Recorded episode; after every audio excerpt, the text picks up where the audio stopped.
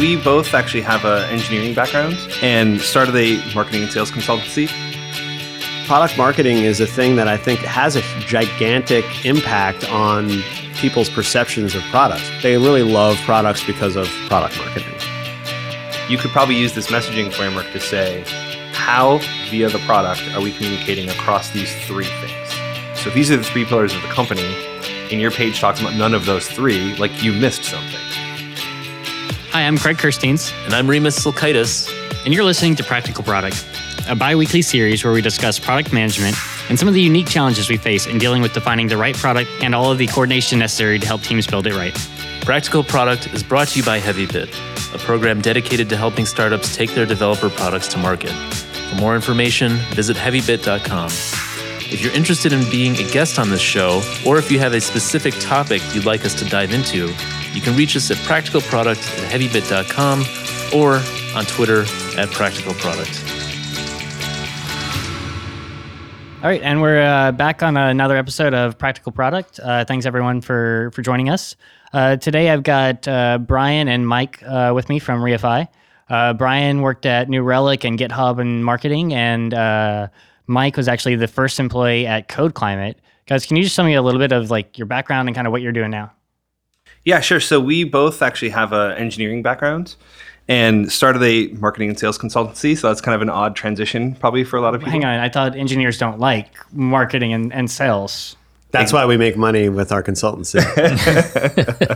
Sound effects? Can we get the drum? Yeah, we can get that in post production. yeah. So I mean, we both came from this, you know, product and engineering background, and, and both I think were inspired by the business side of software. You know, really being concerned with not just our is this product good, but do people want to buy it? Is there a market for this product? And how do we actually uh, develop a thesis around bringing that to market? Now, do you do kind of consulting around just marketing and sales broadly? Is there a certain focus to it? Like, is there a typical type of company you work with? Yeah. So um, within the uh, within the type of company that we work with, there's definitely a niche. So we typically work with companies that uh, sell products or market products to developers or other technical people. So we're we kind of call ourselves a B2B SaaS uh, marketing and sales consultancy. Um, we don't we have uh, clients that don't necessarily sell to developers, but they sell uh, technical product. Maybe they sell into a marketing department at a company, but there it is a software product, so they have to get buy-in from a technical organization in order to complete a sale. So we help them with that. But it sounds like so by and large is kind of this this tech focused, dev focused. Like it's not kind of B two C world. No, it's, there's no. We don't have any consumer companies uh, as clients right now. It's pretty strictly B two B. Yep. Cool. And so I, I, think today we actually wanted to dig in a little bit to some of that duality of like marketing product. Like you both have engineering backgrounds, so I'm sure you've kind of experienced some of the uh, the types of marketing that developers and product people and engineering focused companies, you know, uh, kind of butt heads with. So like, how do those things kind of coexist in a more collaborative way? Like, how does marketing work together with product? How does product work with marketing? Etc. Like one of our big projects at Reify is really to get people to understand the interactions between sales, marketing, and product functions uh, in in their tech in tech companies. Um, and so when those things butt heads, I mean, there's a, I mean, there, there are cultural components to that, right? And the way that people choose to run their companies, who they choose to hire, like what the founders' personalities are, and things like that. Um, and we you know we can help with that but you know we're not really psychologists. We're uh, technologists. So uh, we tend to approach it where we try to get people to understand that there's a push and pull right? That when you uh, make a decision that's a marketing decision there will be impact in product. When you make a decision about pricing or product it's going to impact how you do sales and marketing and things like that. And i imagine there's a lot of kind of key areas where like marketing comes in and actually adds value right? I think Brian, you kind of hit on that, just glossed over it, but like, you know, making sure there's a a fit for the product and there's a market for it, like that's that's key. People, you know, even engineers do usually like to make money, right? Like they they're happy to have a real business. So how do you kind of jump into that part of like adding that value, driving that? Like what are some of those initial discussions that you guys come mm-hmm. in on? Well, I think the interesting thing if you talk to technology companies, they're often starting with a product idea right? The origin story of all these companies is I had an idea, I wanted to bring that to market, and I, I built I had it. a problem I wanted to solve. That whole thing. There's right. a itch I want to scratch. It. exactly Sure. And so the second step is they might have to have a company because someone gave them money to make a company to sell that product, right? And the third leg of that stool though is is the market piece. And so if you have a product without a buyer, you don't have a company for very long. And I think the classic blunder that we see a lot in these companies is that a lot of people think about telling people what they built without realizing that there's has to be a, a market on the other side that's like wanting to respond to that. And so what is the demand? Where is it coming from? Who's at, who is your buyer? How much are they willing to pay? What does the competitive landscape look like? All these things exist in the sort of market leg of that stool. Um, and in early stage companies, it almost never exists. And so a lot of what we're doing now, especially with early stage companies, is kind of filling that role to audit the thinking and the success so far and understanding like how it's how it's hitting the market, doing our own research, talking to customers and things like that. So it sounds like you know we're talking about early stage companies here, but is there a dichotomy between a, more established company that may have a set of product lines and what they need to work with versus that early stage company? Is there are there, are there differences between the two? Yeah, I think what's funny is um, almost everybody's f- pricing came out of like, you know, a, a bar conversation or something. like somebody like you know pulled deck, a deck of cards out and like picked some numbers, and may have had some success. And so, in fact, there's often these. Um, the next phase of success for them is going to come from repackaging their product. Because I think another thing that people don't do enough is they've been building product for a long time. Pricing hasn't changed, often in many years. And it's the packaging of that that's going to start actually opening your product up to a new market potentially right that's one of the components that could do that and so that's a way that we can also kind of come in and help us talk to all these customers and find out what is the piece of this product that's actually motivating the purchase Yeah. and what's the competitive pricing landscape look like and how should we do pricing now with evidence of data which you didn't even have when you priced it the first time Now, where do you start on that that pricing data, right? Yeah. How do you? That, that's the thing of like, yeah, I, you know, I took the business courses in school where it's like, here's the the We supply didn't, curve, by the here's the demand curve, and Here's like, my elasticity. Like, exactly like Right. there's there's the perfect kind of econ chart, and it's like, great, I can I can ace this test, and then you get out and you say, how do I price this product? And it's like, I I, I don't know what these levers are. How do you Yeah. how do you test that? How do you get to data? I mean, so um, this dovetails actually with like the question you asked earlier about like what are the first conversations that you have with companies where you're trying to determine their market, try to get them to product market fit.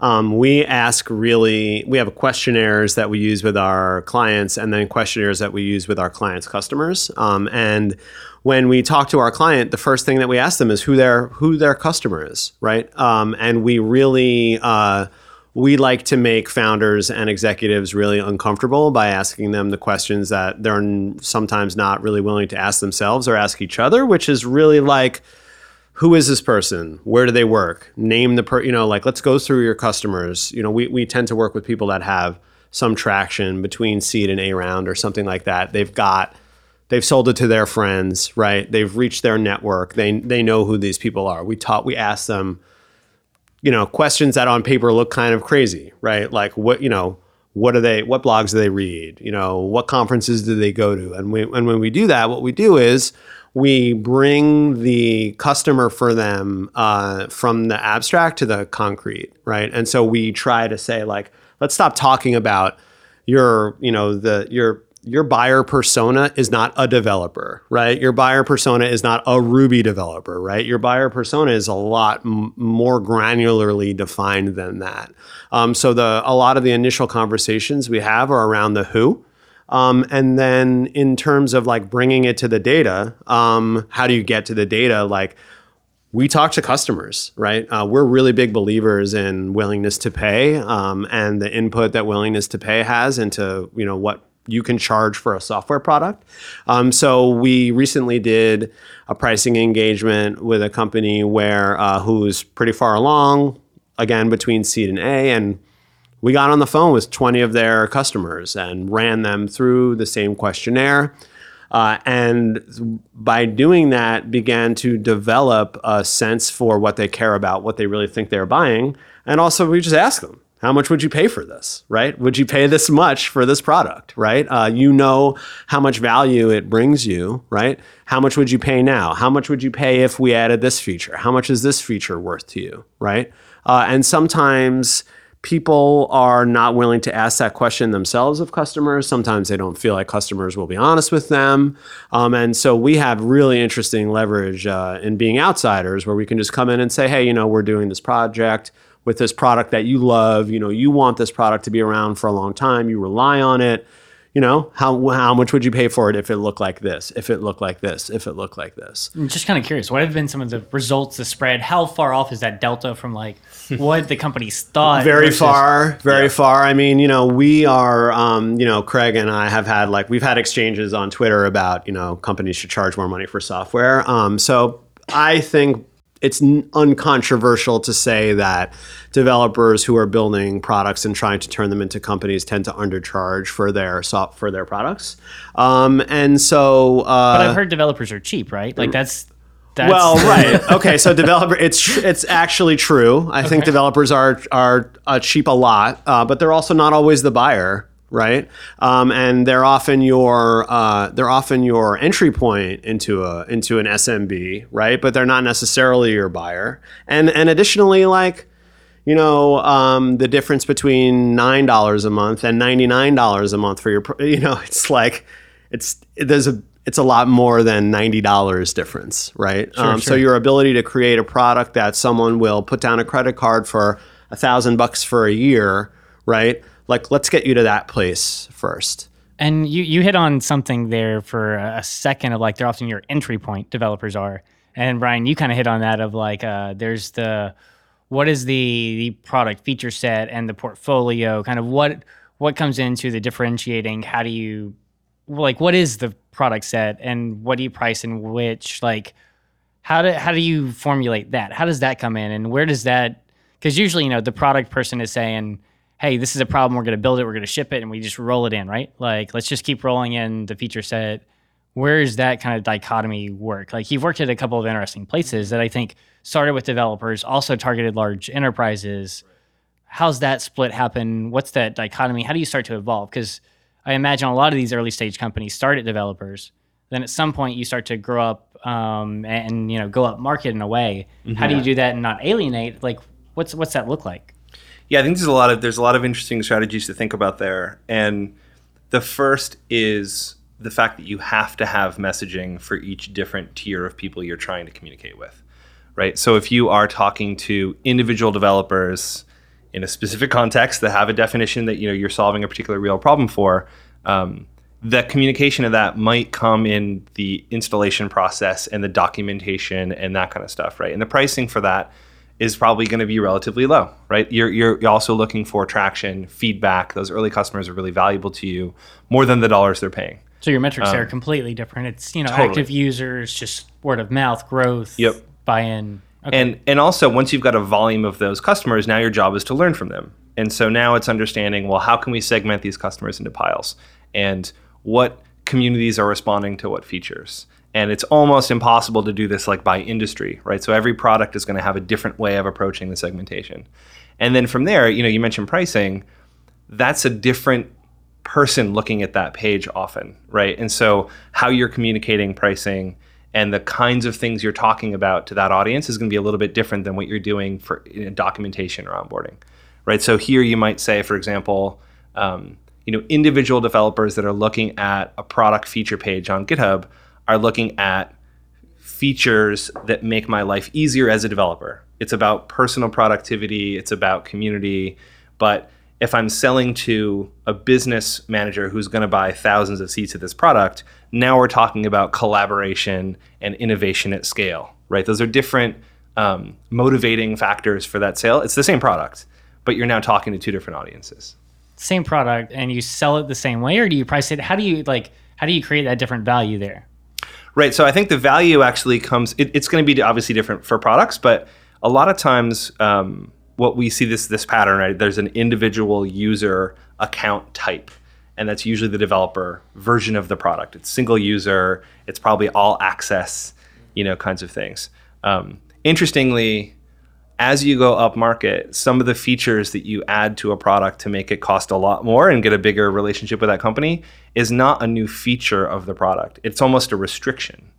So if an organization, for example, can say, I'm in control and this group of users can do these things and this group of users can do these other things, that that level of like management and and organization um, is something people pay for, right? Because there's a risk of a super user screwing something up, right? So it's it's interesting that you can actually do a lot around the edges of a product to make it much more valuable to a large organization and that you can charge a whole lot more for that's not even part of the core product really. Can you pull back on features that you have once released, like to, to speak more tactically, right? Mm-hmm. You know, can you can you launch something as a product manager and say, oh, here's this thing, it's valuable to these, you know, upmarket type customers. Can you pull that back to then put a restriction in place to then charge more, or once it's once it's out there, it's out there, and that's it, it's done. I mean, nothing's permanent, right? I mean, you know, it, I think uh, I think the answer to that question, you know, if we're speaking tactically, like it depends on the volume, right? It's like, is it tens? Is it hundred? Is it is it thousands? Um, I think that um, particularly in startups that are, you know, in this early stage, trying to grow, trying to get larger, they sometimes underestimate the goodwill that they have with their customers, right? They their customers are developers. They're they're a developer too, or used to be, and you know, um, being honest with your customers goes a long way, right? So I think we've both been in that position probably to like write emails to customers to explain to them like why these things are happening. Um, you know, you, you give them you give them six months to do this. You give them a nice discount. You know, you roll them into it eventually, but I don't think that it's I think you have to think really hard about not making a decision, like making a decision like that to not like to ameliorate your customers at the expense of like you know potentially tanking your bottom line. It's a really uh, tight rope to walk, but I think um, communication and the quality of communication has a lot to do with that. And then that's something that Brian and I really enjoy working with clients on. So I mean, you can you can roll it back. I assume the better option is to like know where you package it in the first place.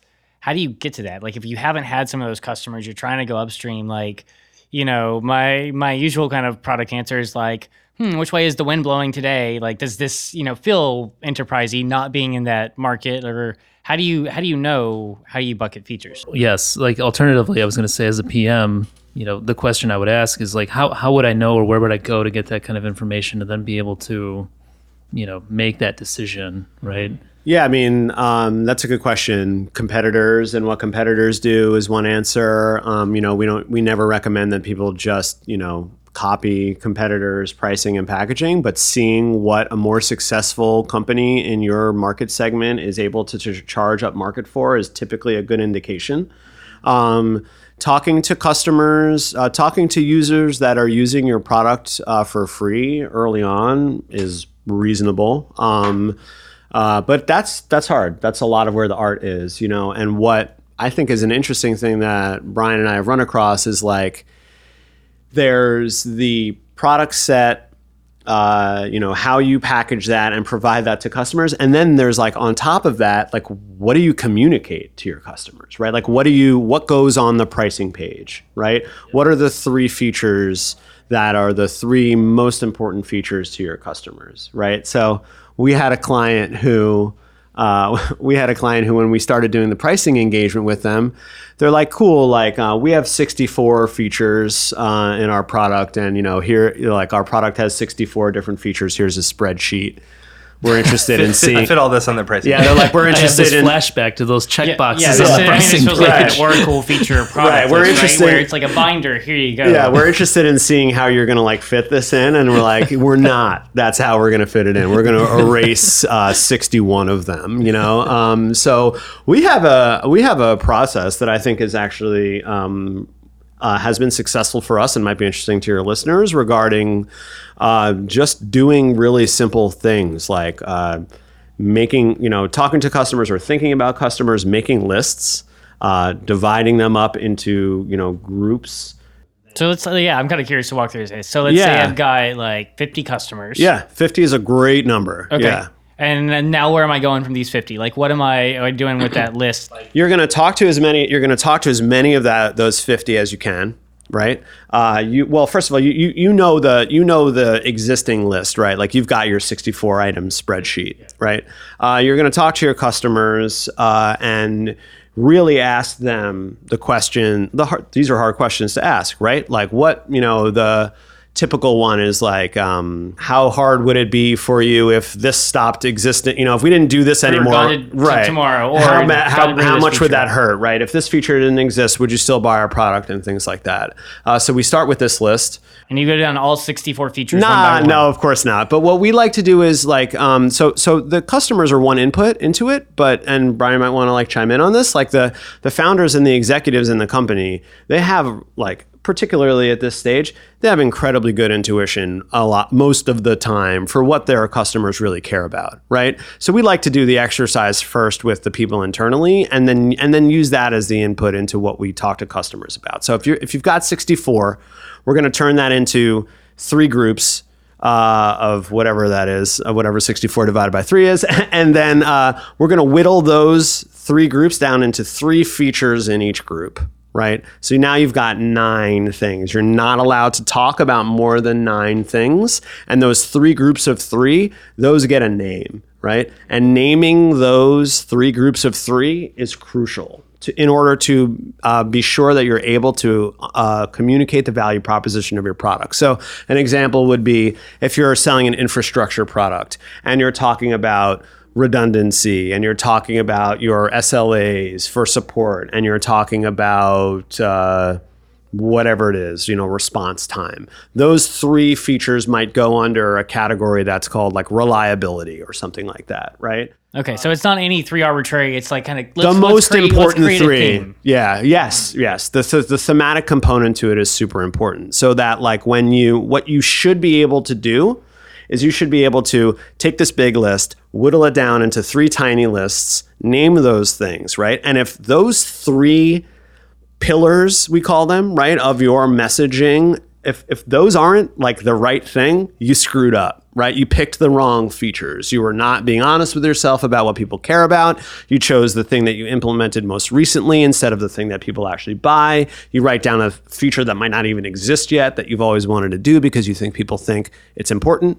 Um, but uh, in reality, we've seen that when people actually go through this exercise, create a framework for them to be able to do this, they, when they're done, they're looking down on paper of like, oh wow, like I recognize this. This is my company, right? This is these are the problems that we created this product to solve. And and what's funny, this going through this framework is super useful when it comes to pricing and packaging as well, because we would also look at this layer on the pricing plans that we're trying to develop, and you should see differences across all three pillars in all of your plans. Right? You kind of want to run this check that says, oh, okay, so there's more of something or there's some kind of scale in each of the plans. Um, and you know what people tend not to have at least in our experience which is probably another great input if we ever had it, um, is a map between here's our 50 customers right? And some of those are in different plans. What features are they actually using? And what's really compelling about that information if you can get it is that you might find out that it's like a very tertiary feature that happens to be in this other feat you know tier and that's why they bought it right? The headline is not the thing. It turns out that it's some esoteric feature down the list. And so that's where you start pulling out this like actual value that's motivating a sale that's maybe different from, you know, what you think. Now, is there ever a case where there's like one pillar that's only focused on larger companies, or is it like no, you wanted a spread across all three of those, right? It's a really good question. Because I think Um, reliability is a great simple one. Like even developers care about some level, they may not care about like 24 by 7 phone support, right right? I think that if you're going to if you're going to sell across a spread right if you're going to sell to people sm single devs smbs and enterprise you're not I would my gut tells me you wouldn't have a pillar that only pertains to one of those markets, right? That all that all of your market segments care about like some level of, of this particular thing, right? Yeah, and that's exactly you know you, you bring up support as an example. You know there may be an open source version that doesn't have commercial support, right? That would be an example of that where it's going to scale over time. To, Yeah, support is a good one. Various, you know, enterprisey authentication protocols, access control lists, uh, things like that. Um, you know, the the, the enterprisey stuff. So how to change the conversation just a little bit? How do, how do we take all of these learnings and apply this back into the product to give the product you know its own personality? Because you know that's something that I, I don't see a lot of PMs actually think about or talk about is that your product actually has a personality when you build this out there and how it communicates. Yeah, I love that idea. You know everything else. You know how do we how do we rope this back in as PMs? Yeah, I mean, I think at the end of the day, this process that we go through is about messaging pillars. And then when you come to product, you've got a little bit of a different framework because you're mostly thinking about use cases. And so sometimes those are going to be spread across those different things. But what's important is it's a very similar process of lists, grouping, naming, filtering. And then I think what's super important, obviously, is consistency. And so, you know, if I'm uh, logged into your product and I've been using it for a while, and then I see this marketing page or a Twitter campaign, if that seems like an entirely different product, like you screwed up, right? There should be, you should be able, even though I said earlier, you know, you want to have different messaging available for these different kinds of buyers, but it shouldn't shock them, right? It's not going to shock somebody. An individual developer is not going to be shocked at the fact that I'm talking about, um, you know, corporate innovation at scale when referring to GitHub, right? That's not the feature they're buying, but they would understand that it's related, right? In the same way that you know your product features need to be kind of in that same kind of architecture, that they relate in a way that's you know harmonious in messaging and has the same voice. So we're not necessarily saying that like every pixel of every um, text box that we create has to look exactly the same across Right. the entire product. It's just that you're communicating something that is of same type that you're trying to um, show, you know, across all of these segmentations. I guess. Yeah, and I would argue actually what's important is if you have your key pages in this app, so maybe there's a dashboard or there's different kind of views, right? You could probably use this messaging framework to say, how via the product are we communicating across these three things? Right? Even though you're in a work channel, how am I thinking about if I had an issue, what's my support? How am I supporting you when I'm looking at this dashboard page? Right? How am I thinking about reliability? How am I communicating that to you? So if these are the three pillars of the company, and your page talks about none of those three, like you missed something, right? So there's got to be. It's really handy to have these two things that you know for, for everybody to use for those reasons. Yeah, I love the I like the idea of the personality too. I mean, um, we have um, we've done more work so far with our clients, kind of on the on the front end, like more further up the funnel stuff. Um, but um, when I was at Code Climate, you know, that was a thing that we took really seriously in terms of like um, the voice of the voice of the emails that we sent from the app, the voice of tweets that we you know did for marketing, and and inside the app trying to make sure that there was a level of consistency so that people could kind of tell uh, that um, you know this was from the the you know the same personality. I mean, I yeah, it's interesting. There's almost like a interesting kind of like moods analogy you could make here, right? Of like the you know okay, you know this personality is like now. You know, they're being a little bit more business-like over here, you know, and they're being a little bit more fun over here, but it's like the same person, right? It's coming from the same perspective. The values are clearly aligned, um, stuff like that. I want to pick on that word values just a little bit. How how important is it to have the same values across product and marketing and or, you know, to ask that another way, like how does product and marketing interface such that those are shared values so that they're creating the same personality because you know what I see in a lot of my work is that you know product marketing can just be kind of over there doing their own mm-hmm. thing whereas I'm just building something and I'm in my own silo and just you know And releasing Ideally, how I like think. marketing should just listen to what product says, and we're all happy, right? right. Like, that's that's that's the healthy Right. world. Uh, that's Yeah. the Craig answer. Yeah, right? I mean, uh, I think that uh, it's not easy, right? That that let's just like go out there and say that. Like finding people that are good at both or who can understand both or translate between both, sometimes challenging. Um, if one group is siloed from another group, clearly there's going to be diverge, divergence there. That's not going to be healthy for anyone. Um, I, I mean, I think the thing that solves this in, in every environment that I've ever seen is contact with customers, right? So if your marketing team feels closer to the customer, that's where your tension is going to be, right? Because they're maybe they're out at events, they're talking to people, they're much more closer to the ecosystem partners or whatever. There's a whole kind of world there that they understand because you're fitting into other tools. There's, there's more tools than yours in the universe, and they understand how people see you, and that de- definitely informs product and voice. Um, but the same can be said. I've seen product teams that are much closer to the customer, right? Where there's product marketing that's you know back in a different room, and they're just kind of asked to create collateral without the context of people and product and market. Yeah, I think we right? talk a lot about like, you know, talking to the customer, engaging with them. And I think it's, you know, for us, you know, in product, it is very key. And I think similarly in marketing, is product marketing, it's very key, right? Yeah, I mean, it's mm-hmm. the same person, right? Like you don't become a different person once you buy the product, right? You're still talking to the same person. Yeah. You know, and they care about the same thing, right? And now that they're in your app doesn't mean you should spend less time or energy considering how you communicate with them.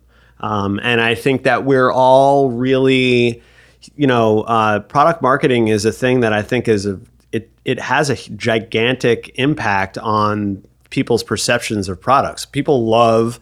I think people try and buy products all the time because of marketing, but they really love products because of product marketing, right? Like everyone loves Slack because of the stupid, you know, little touches here and there that sorry, I don't mean to call them stupid, but the little touches they're they're not like they're like completely impossible for me to ever like conceive of or execute on. Like uh, to me it's magic like to know how to do that well. But you know slack's a good example. Github had github has had some good examples of those things over the years. Companies are better at that or worse than that. And and that those touches once you've gotten a customer into the product and they're using it i think can be are, are really powerful.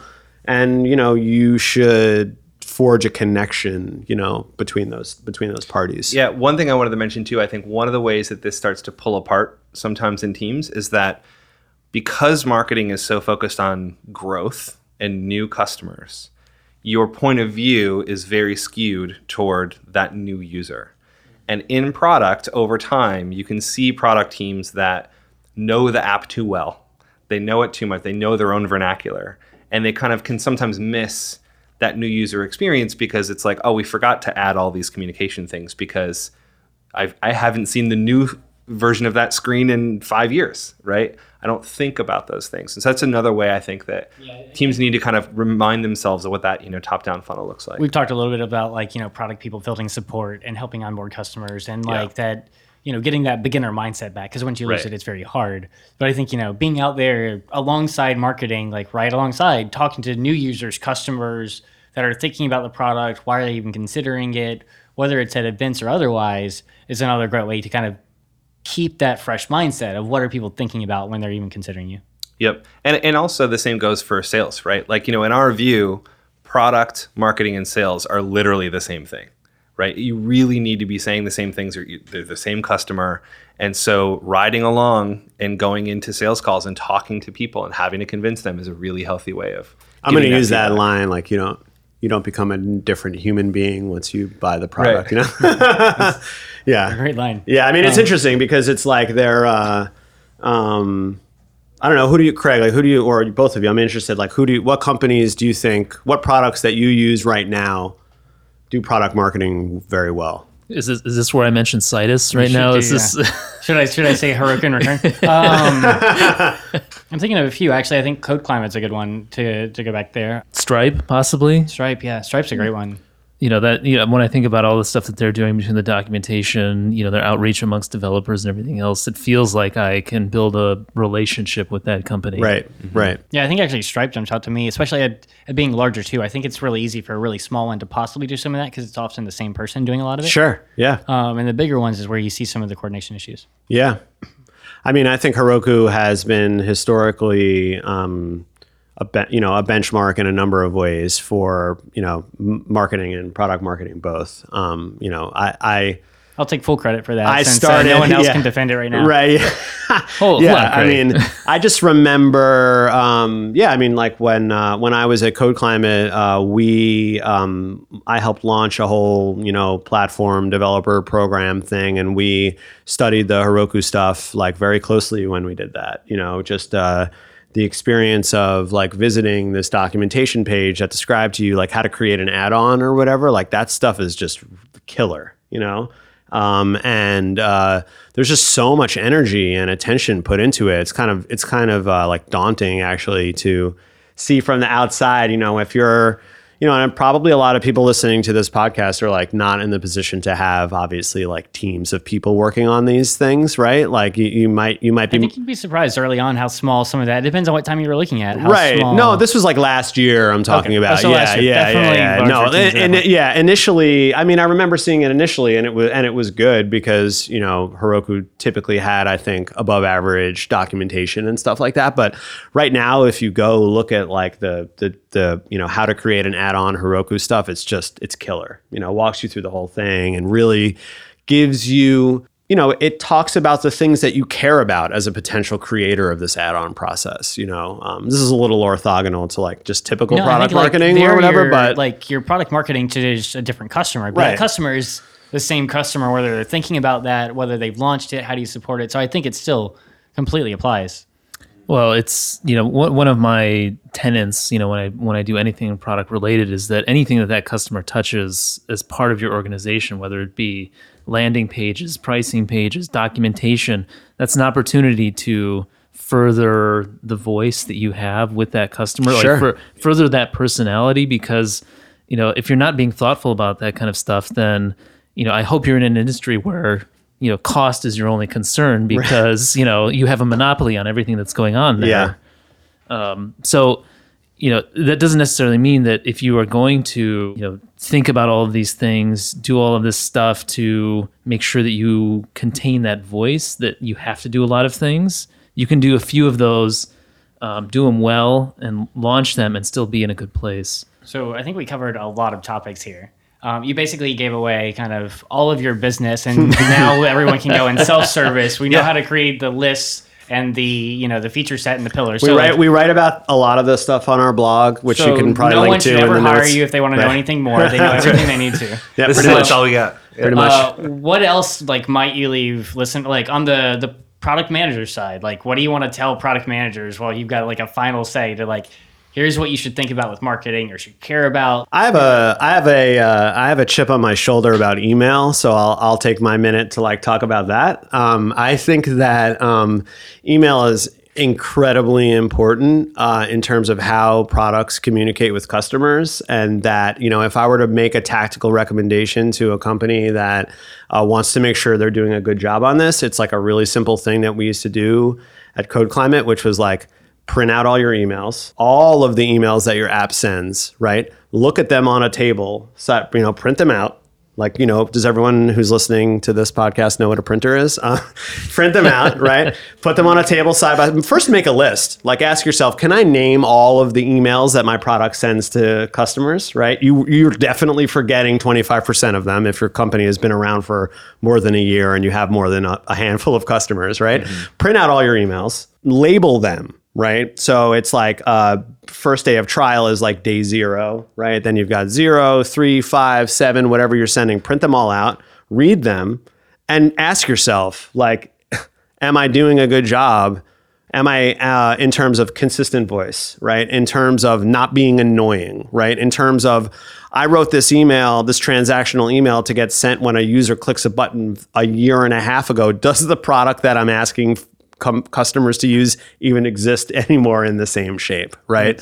huge So- it makes a ton of sense yeah, like it's a thing that you probably don't think about as, as part of like that perfect intersection Yeah, everyone thinks and- and about their product marketing site, their pricing page, their Twitter avatar, but they create emails, never delete them, and uh, I think customers can have bad experiences because of that. Brian any personal chip you want to leave with That's so good. Though.